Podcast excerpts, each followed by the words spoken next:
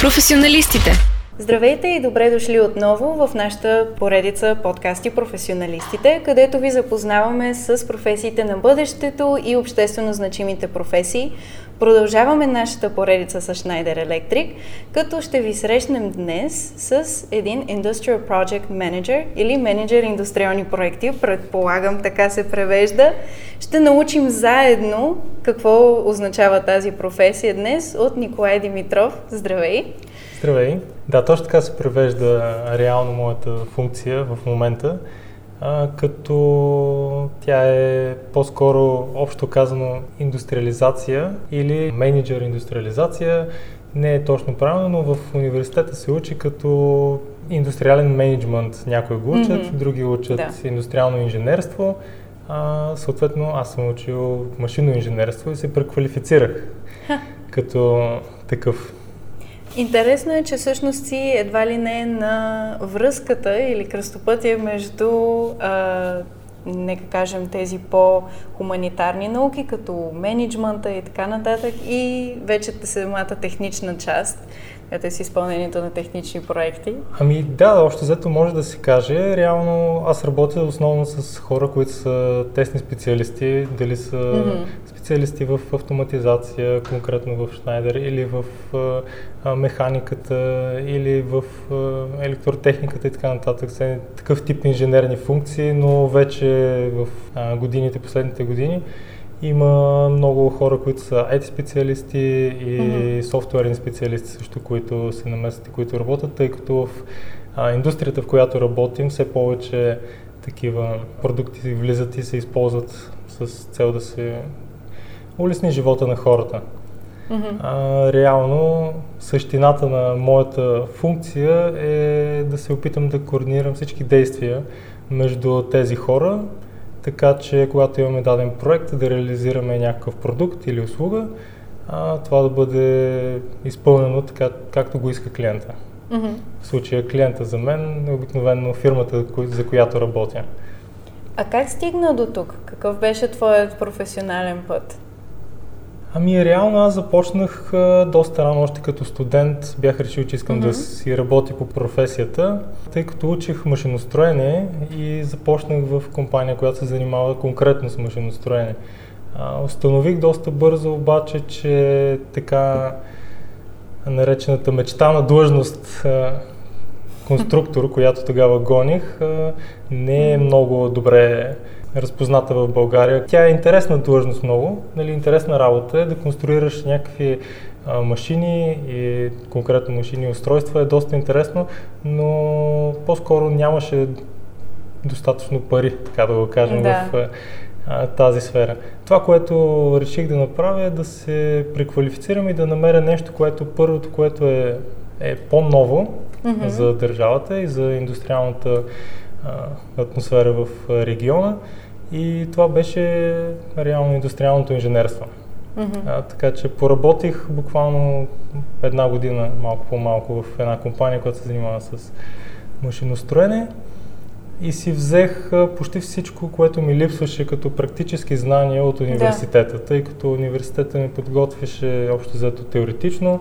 Да. А, да не говорим, че аз идвам от гимназия, а не от техникум mm-hmm. и ми липсваше хептен практическа подготовка. Да. Та, нямах нищо против. Последната година като студент това правих. Наваксах си а, липсата, която ми е да. в практиката. А, но се преквалифицирах доста бързо. Предложиха ми буквално стъжантска функция, което реално е една стъпка назад спрямо това, което работих, тъй като mm-hmm. стъжанти обикновено можем да бъдем и в първи и втори курс. Да. Но на самото интервю аз им казах на хората, вижте, аз съм млад, искам да се развивам, а, нямам нищо против да пробвам, ако не ми хареса, ще загубя най-вероятно не повече от 6 месеца, тъй като това е обикновено достатъчно време да се ориентира човек. А, в крайна сметка се получи. Предложиха ми в друга компания а, така наречената функция процесен инженер, mm-hmm. където се занимаваш изцяло с производствените процеси в един завод и оттам нататък започнах да се развивам. След тази компания, а, която се казва Добеле и се намира в, а, тук в близко до Плодив, mm-hmm. а, започнах да се интересувам още докато работех там от а, един, така да наречем, тренд, мода в индустрията, да. а, който се нарича Lean Manufacturing. Mm-hmm. А, това е гъвкав, а, гъвкаво производство, буквално преведено на български. И в Lean Manufacturing, нали, гъвкавото производство, това е една методология, която не е изобщо нова. А, тя е развита доста отдавна от компанията Toyota mm-hmm. и популяризирана през американските компании автомобилостроителни да. като Chevrolet и Ford. И вече се налага обаче не само в автомобилната индустрия, но във всички останали производствени индустрии, включително и в IT индустрията вече. Има доста инструменти от тази методология, които се а, намират, а, намират приложение. Започна да се интересувам от тази материя, която не се изучава, за съжаление, в момента в университетите да. в България или, айде, вече се изучава, но доста слабо. А, но на мен беше интересно, тъй като основната идеология на тази методология е, че ти трябва да направиш утрешния ден в производството по-добър от сегашния, по-ефективен, mm-hmm, така че да.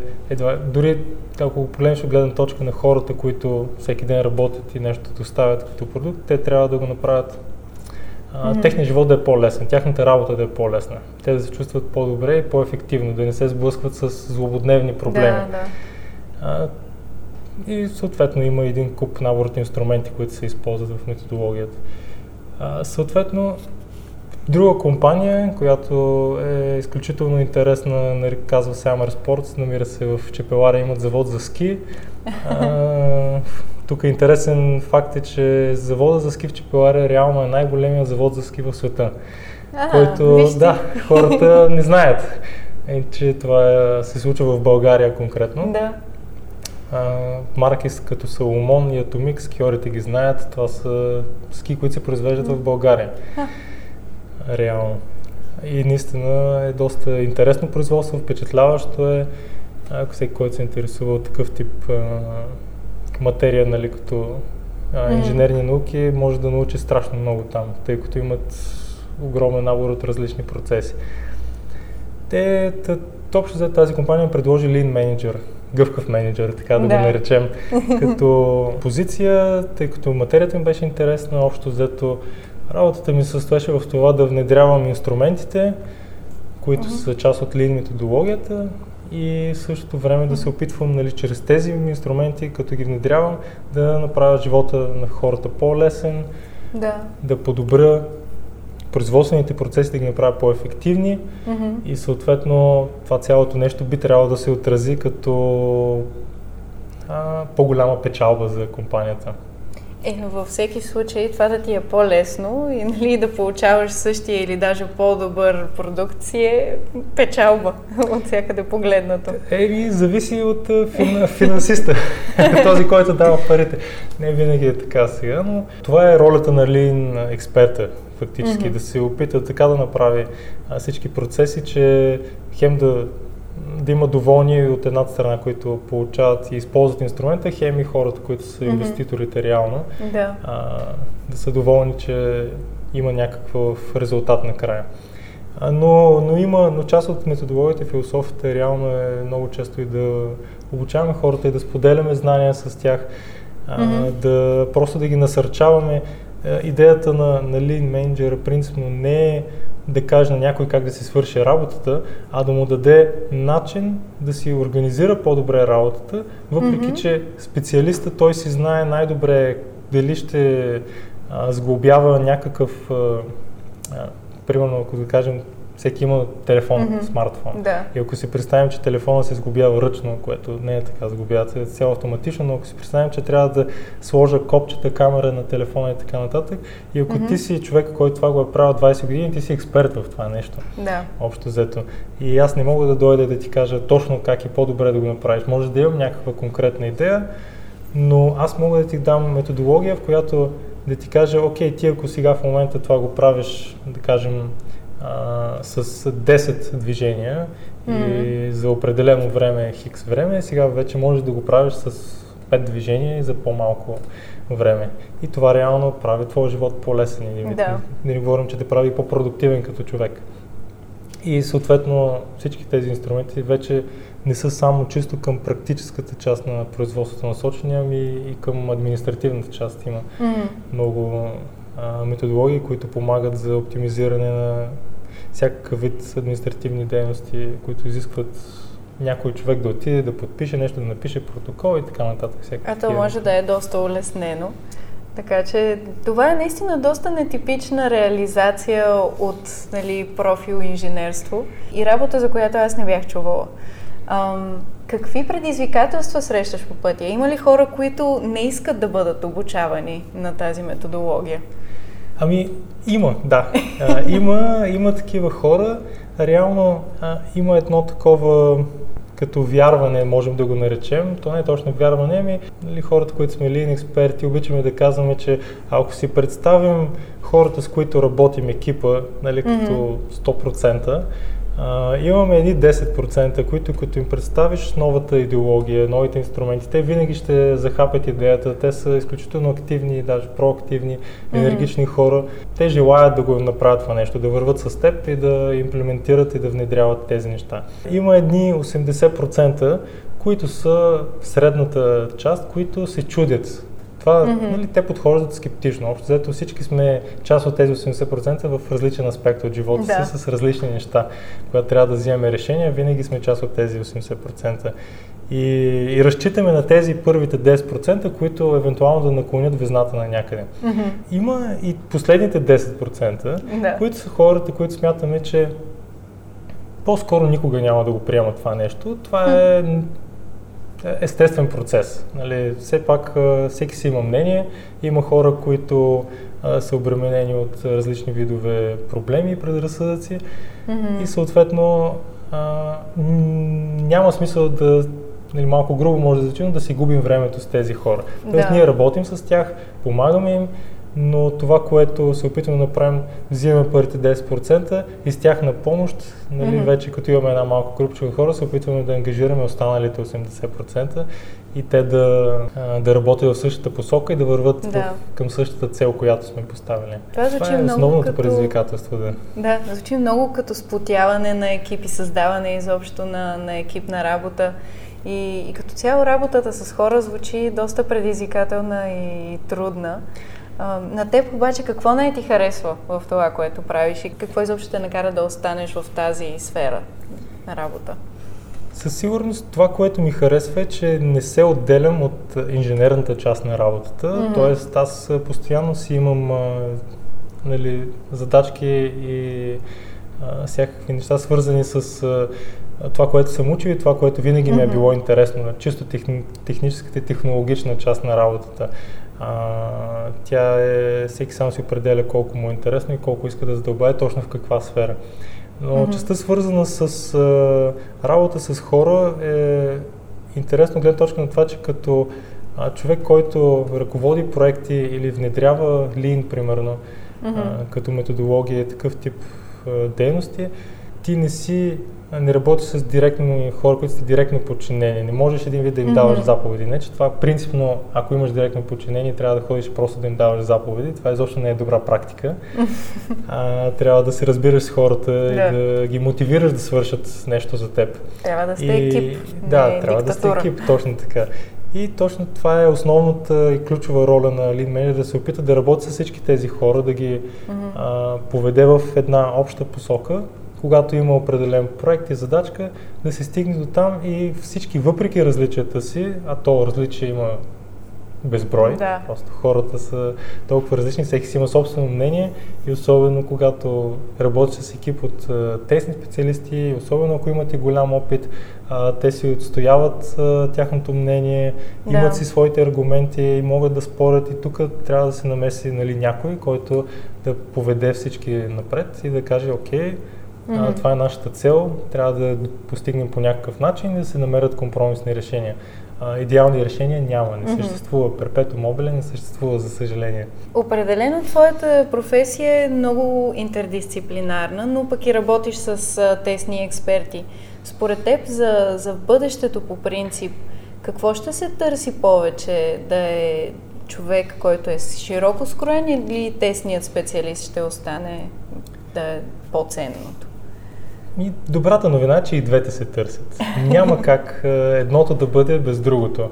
Mm-hmm. обикновено, ако си тесен специалист, а, ти имаш изключително големи знания и ноу-хау по дадена материя, mm-hmm. но тогава най-вероятно ти е останало достатъчно а, време да работиш върху уменията си, за които да управляваш хора да работиш mm-hmm. с хора, да ги сплотяваш в екип. Не, че няма и такива примери, има примери за всичко.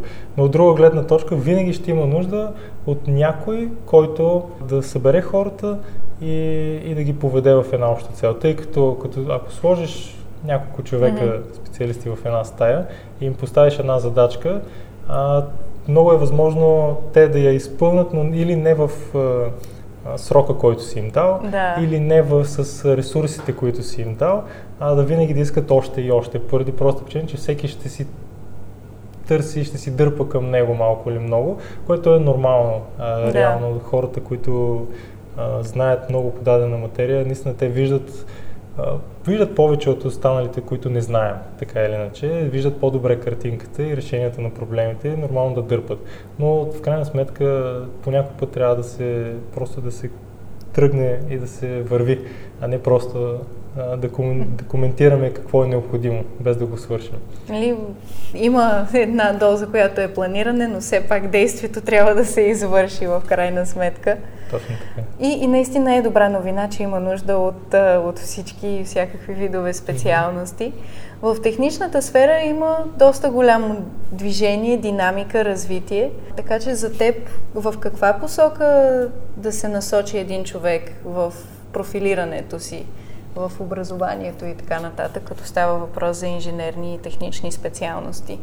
Ами, моята философия, не само за инженерни и технически специалности, е, че всеки, mm-hmm. който има някакъв солиден интерес към дадена материя, а, сега, при нас като тинейджър се интересувах изключително много от автомобили. А, можех да излезна на улицата и да посоча всеки един автомобил, марка, модел, двигател и така нататък. Всичко знаех за автомобилите, година на производство. А, съответно и това ме насочи към това, че искам да се занимавам с инженерни науки, с механика по-конкретно а, и с а, mm-hmm. машиностроене. Всеки може да има различни интереси и просто трябва да си вземе интереса, който му е най-силен и да се опита да го развие. Специалисти ще се търсят винаги, особено в инженерните науки. Те са дефицит вече последните 10 години. Винаги е се интересно. търсят хора и винаги ще има а, място за развитие но пък а, за да станеш тесен специалист си иска и много време да инвестираш в това да, да, да учиш а, и да решаваш сложни, наистина сложни задачи, без значение дали са инженерни, а, може да са дори, ако си юрист, искаш да си тесен специалист в някаква юридическа сфера и там има сложни казуси, които трябва да се а, решават. Ако си доктор е същото, нали, насякъде, колкото по-добър доктор искаш да си, толкова по-трудни трябва да през трудни проблеми трябва да си минал. Това да въжи за абсолютно всяка една специалност. И когато си млад и нямаш опита, единственото, което можеш да направиш, наистина да вземеш това, което най-много ти е интересно и да се фокусираш върху него и да го развиеш колкото mm-hmm. можеш по-добре. Да се опиташ да си най-добрия в това, което ти е интересно. И предполагам да се предизвикваш през цялото време или някой, някой друг да те предизвиква.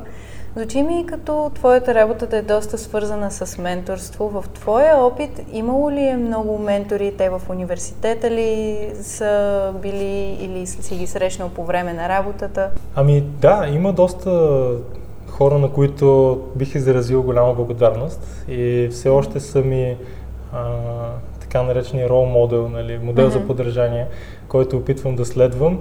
А, реално за мен винаги е било важно да се ползвам от опита на хората, които познавам. Mm-hmm. А никой съм се притеснявал да отида при някой, който виждам, че знае повече от мен а, по дадена тема или че е по-опитен и да започна да го разпитвам нали, как, а, как работи това, какво се е случило, той какво е направил, какви са били неговите а, mm-hmm. мотиви и така нататък. И в общо взето и в училище, и в университета, и във всяка една компания, която съм работил, винаги съм търсил тези хора. Да. Хората, които а, знаят и могат да ми дадат това, което нямам аз като знание. А то mm-hmm. няма как да знаем всичко, винаги ще има такива хора. Е, просто трябва да ги намерим. Това е страхотно и да, отново част от темата за това, че трябва да се предизвикваш, да си проактивен. Какви други качества се изискват, за да може да си успешен в техничната сфера или дори нали, в твоята сфера специално на, на менеджмента?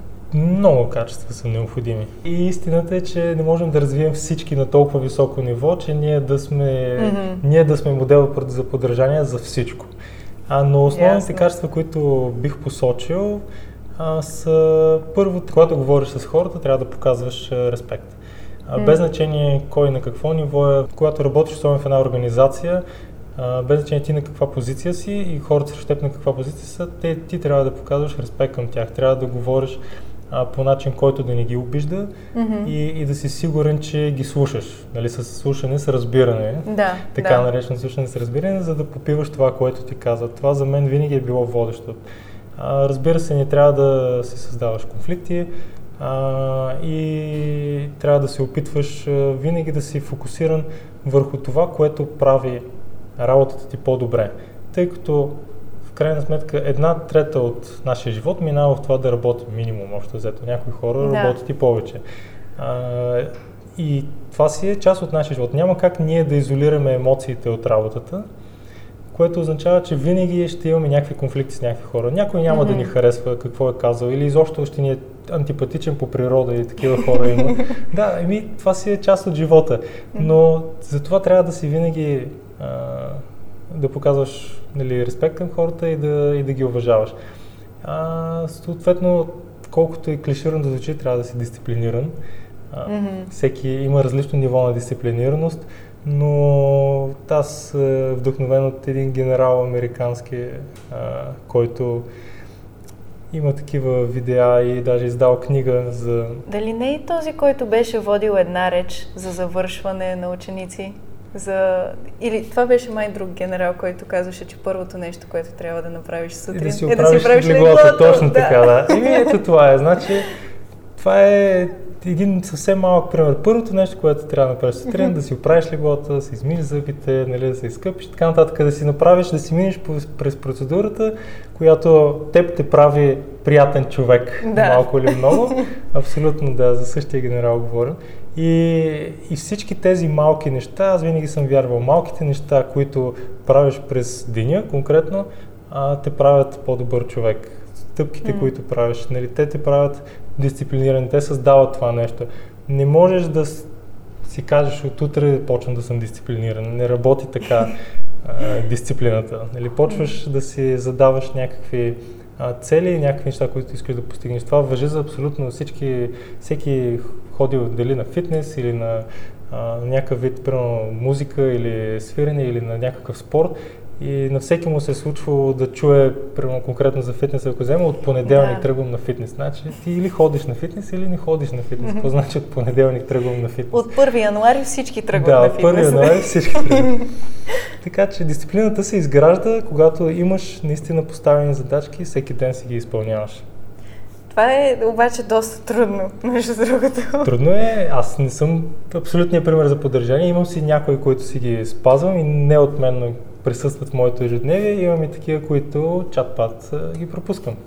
Да, но този генерал, на който въпреки, че ми е много любим, не мога да му се сетя за името, но той наистина прекрасни неща е споделил и а, да, това е един пример за подражание. Определено. Да. Следващия ми въпрос ще да бъде свързан точно с а, тези малки задачи, които всеки ден можем да изпълняваме. Mm-hmm. Какви са такива малки задачи, които по време на обучението ни помагат за да развием а, практически умения? Защото ти спомена, че ти е липсвала тази практика, но си я намерил в стъжанството. Има ли нещо друго, което може да, да се направи така, че все пак да получиш и тази практика дори по време на обучение?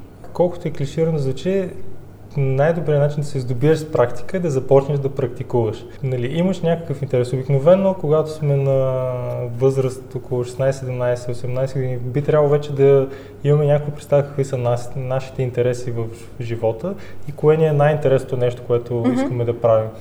То може да бъде абсолютно всичко. Може да бъде от както е било при мен, да знам всичко за колите. Mm-hmm.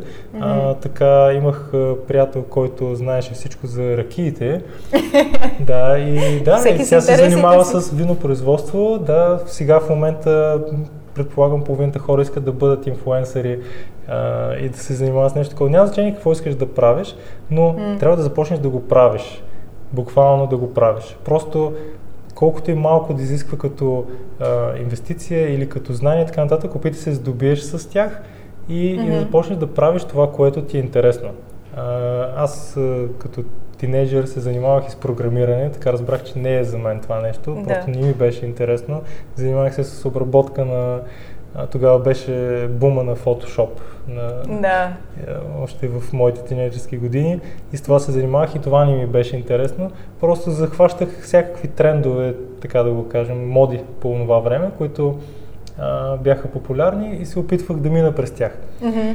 А, и общо взето установих, че някои неща са ми интересни. Другото нещо, което а, винаги съм смятал, че е полезно, е човек да има, освен а, някаква практическа насоченост към това, което иска да се развива чисто професионално, да има и хоби, което ако може да се разграничава да. изцяло това, защото хобито ти помага да се откъснеш чисто а, ментално, така и да си създадеш допълнителен вид дисциплина, тъй като с хобитата имаме малко по-голяма склонност да сме дисциплинирани, отколкото да. с работата. Защото може би са ни по-приятни. По-приятни са. Да, откъсват ума от а, реалността да. до някаква степен. Но за младите хора изглежда трудно да навлязат в а, професионалния живот, да си намериш първата работа и така нататък.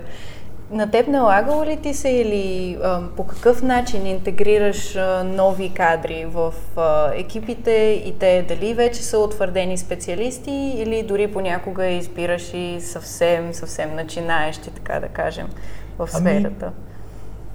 Ами, буквално с всички видове съм се сблъсквал. А, mm-hmm. Първо, моят личен опит беше, че аз започнах да работя, първото, което ми се отвори като възможност да работя. Нямах абсолютно никакви претенции към това нещо. Mm-hmm. И смятам, че общо взето това е добър ход, тъй като може да а, изгубиш малко време, за да установиш, че това нещо не ти е интересно и не искаш да се занимаваш, но mm-hmm. въпросът е да започнеш да го правиш.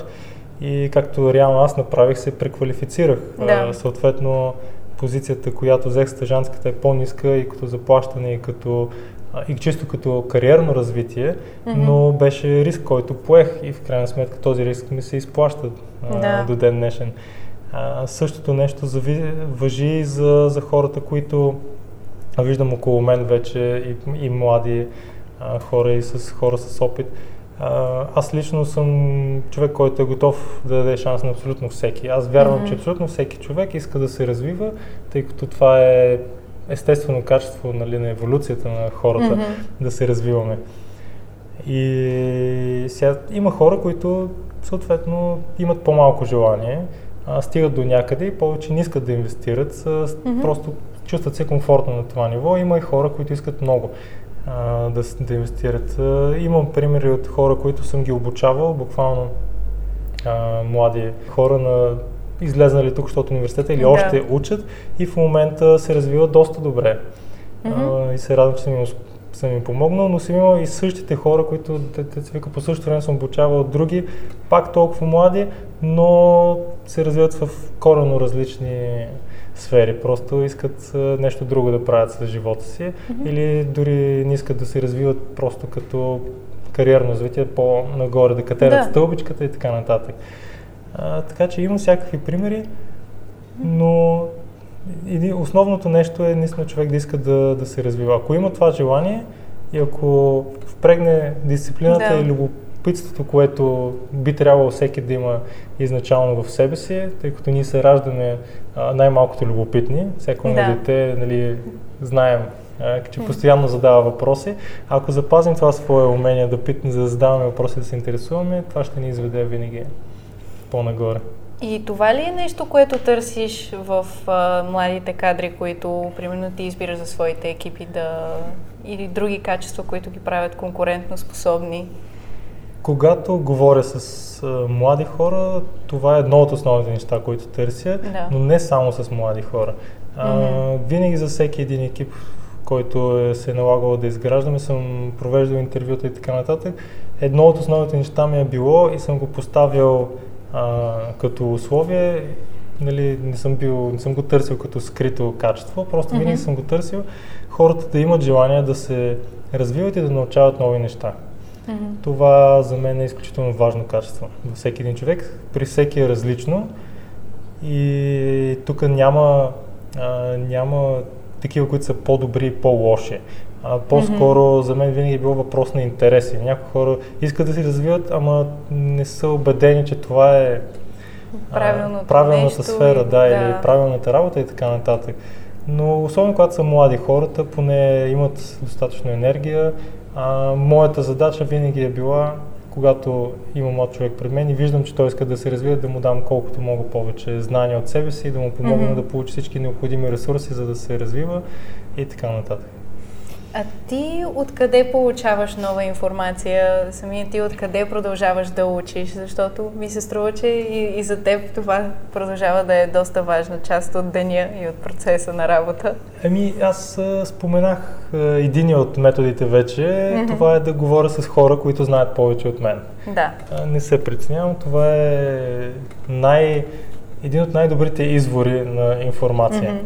А, винаги трябва да имаме едно на ум, че обаче когато говорим с хора и те са специалисти и така нататък, те малко или много е възможно да пречупват информацията през призмата на своят а, опит. Което е нормално. Да. Което е, което е съвсем нормално, да, всеки вече има изграден опит, но това не означава, че се е сблъскал с всички видове проблеми в неговата да, сфера. Да. А, и може проблема, с който аз се сблъсквам в момента, да те не са се сблъсквали. Но никога не боли да питаш, нали така? Да. А, разбира се, друг, информацията се набавя вече в наши дни от всякъде. А, за съжаление, както споменах, Lean Manufacturing не се изучава а, в университетите и в училищата или има съвсем леки залегнати а, теми по него, но а, интернет е отворено пространство, там има Да. всичко. А, едно, за мен винаги е било смесица от опита на хората, четене, просто купувам си книги или чета статии и Да, така да. нататък, чета всичко тази литера, литература и съответно се опитвам да участвам в обучения. А, Мгм. Някои безплатни, някои платени и така нататък, но обучения, където а, можеш да научиш и да задаваш въпроси на хора, които те са там, явно са решили, че искат да споделят знания, имат опит, намираш си такива хора, отиваш Мгм. и почваш да ги разпитваш. Те са напълно непознати, но не работиш с тях, примерно, много често. Някой може да работиш, няма значение. Но въпросът е пак да се опиташ да се ползваш от опита на някой друг. И отново, нали, проактивност да, да търсиш и да не се страхуваш да, да питаш и да намираш правилните източници на информация. Със сигурност, проактивността е изключително подценявано качество. Всеки, който. А, Но тук не трябва да се бърка проактивно с а, това да бъдеш досаден. Досаден, нали? Абсолютно, да. А, трябва да си проактивен, да се опиташ да си а, вземеш информацията, която ти е нужна. Мгм. А, примерно това, което прави силно впечатление, както на менеджери, така и на специалисти, ако ти се сблъскваш с проблем, дали в училище, в университета или на работа, и искаш да отидеш да попиташ за съвет или да получиш някаква информация, да си се опита от колкото може повече информация предварително ти да събереш за себе си, Вече да се да подготвиш. Да. Когато отидеш с някаква готова теза, да попиташ дали тя е окей тази теза, това решение на проблема, който се опитваш да Мгм. решиш и така нататък, а, тези хора, които с повече опит и знания от теб обикновено, а, те се впечатляват от това нещо, че ти си подготвен. А Мгм. пък ако отидеш просто да питаш, нали, здрасти, тук, абе, случи ми се нещо, моля да помогнеш, но без изобщо да си проучил нищо и ти кажат най-елементарните неща, които можеш да направиш. Да, А, които... Примерно, сега да кажем, малко е досадно, всеки път като се обадиш на интернет доставчика и те питат рестартирали, Е, рестартирали да. рутера. Да. Ми, да, общо взето 90% от хората са го рестартирали, но пак те са длъжни да питат. А, така че, да, трябва да си проактивен със сигурност. Тоест проактивността е в две стъпки. Първоначална подготовка и след това Точно вече така, да. е търсенето на, може би, валидация, допълнителен съвет и така нататък. Ам, спомена на няколко пъти, че специално за Lean Manufacturing информацията в България или обучението поне не е чак толкова широко спектърно, няма, не е толкова застъпено дори в обучението. Тогава за теб какви са преимуществата на това да се занимаваш с тази професия именно в България, а не в чужбина, където вече е доста по-разпозната? Ами, първо, чисто а, географски, а, може да се каже, че Пловдив е едва ли не индустриалната столица на България. Има Да. достатъчно а, работа за лин специалисти в региона и никой не съм им изпитвал нуждата да специализирам някъде навънка. А, а това, защо изобщо започнах, просто беше нещо ново. Аз по природа обичам да захващам постоянно нещо ново, нещо различно, което ми е непознато и да се развивам в тази област. А, вече има достатъчно специалисти и хора, които могат да споделят много знания в а, Lean. Може би преди 10 години не беше чак така а, развито, но вече доста повече хора се занимават с това нещо, включително и аз съм обучил доста хора. И... Но все още, за съжаление, не е залегнало в а, обучителната система. Но го има като информация. Достъпно е почти всеки един, който познавам и се занимава с Lean, а, буквално ако го спреш на улица и почне да го разпитваш, ще ти говори, ще ти споделя знания. М. Това е така а, обща характеристика на хората, които се занимават с Lean, че нямат нищо против да споделят знания и да обясняват. Това е чудесно, защото има някой... Поне имаше една така философия, а, която се разпространяваше ам, и с студентските среди, че има много специалисти, които си пазят занаята и не обичат много-много да споделят. Но пък ми се струва, че именно за професиите на бъдещето, каквито а, са точно според мен лин специалистите, има а, формирането на едно общество, на една общност, която ти помага да се развиеш в сферата. Това наистина е доста обнадеждаващо. Еми да, надеждаващо е тази като цяло стигма за това, че специалистите си крият знанията, а, винаги е имало и според мен винаги ще я има до някъде. А, дори на мен по някакъв път ми се случва да не казвам абсолютно всичко, което знам, но просто поднасям информацията по такъв начин, че да се опитам да провокирам човека да извърши някакво действие, да реши Да. някакъв проблем, за да го видя докъде ще стигне и тогава евентуално да му помогна. Нали.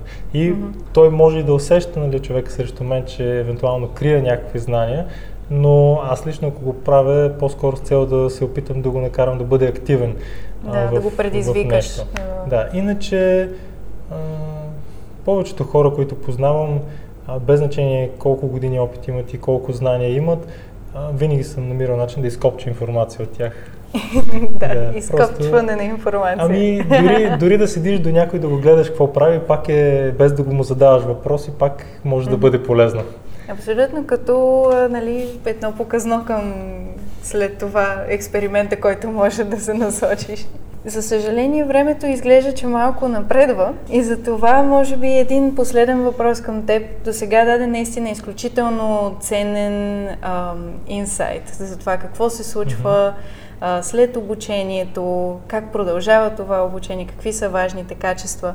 Имаш ли някакъв друг съвет, който може да се сетиш, но някакси не се е появил в разговора, който много би помогнал на младите специалисти?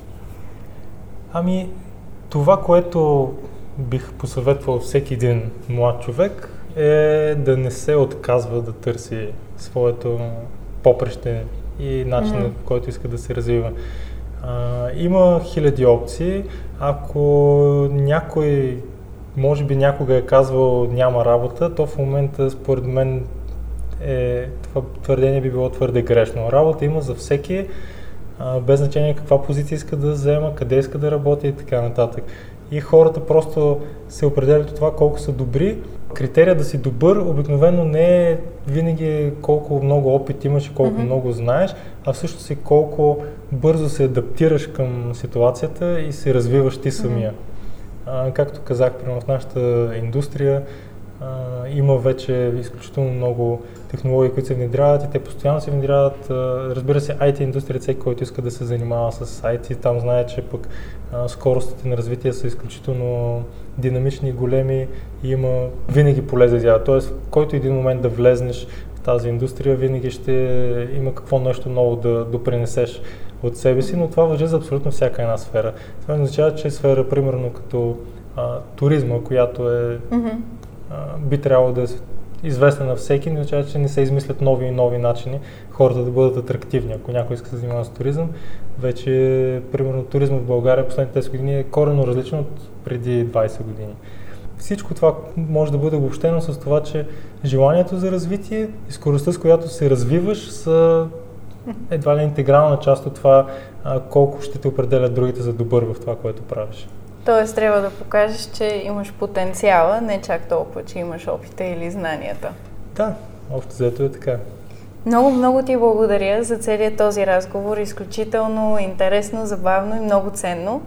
А, а вие продължавайте да следите подкаста Професионалистите. Ще ви представяме още много интересни професионалисти и ще ви представяме и още от хората, които са тук в Пловдив, в фабриката на Schneider Electric. И вие бъдете проактивни да ни споделяте вашите въпроси и хората, с които искате да ви срещнем. До нови срещи! Абонирайте се за нашите подкасти във всички платформи Mixcloud, Spotify, Google Podcasts и Apple Podcasts.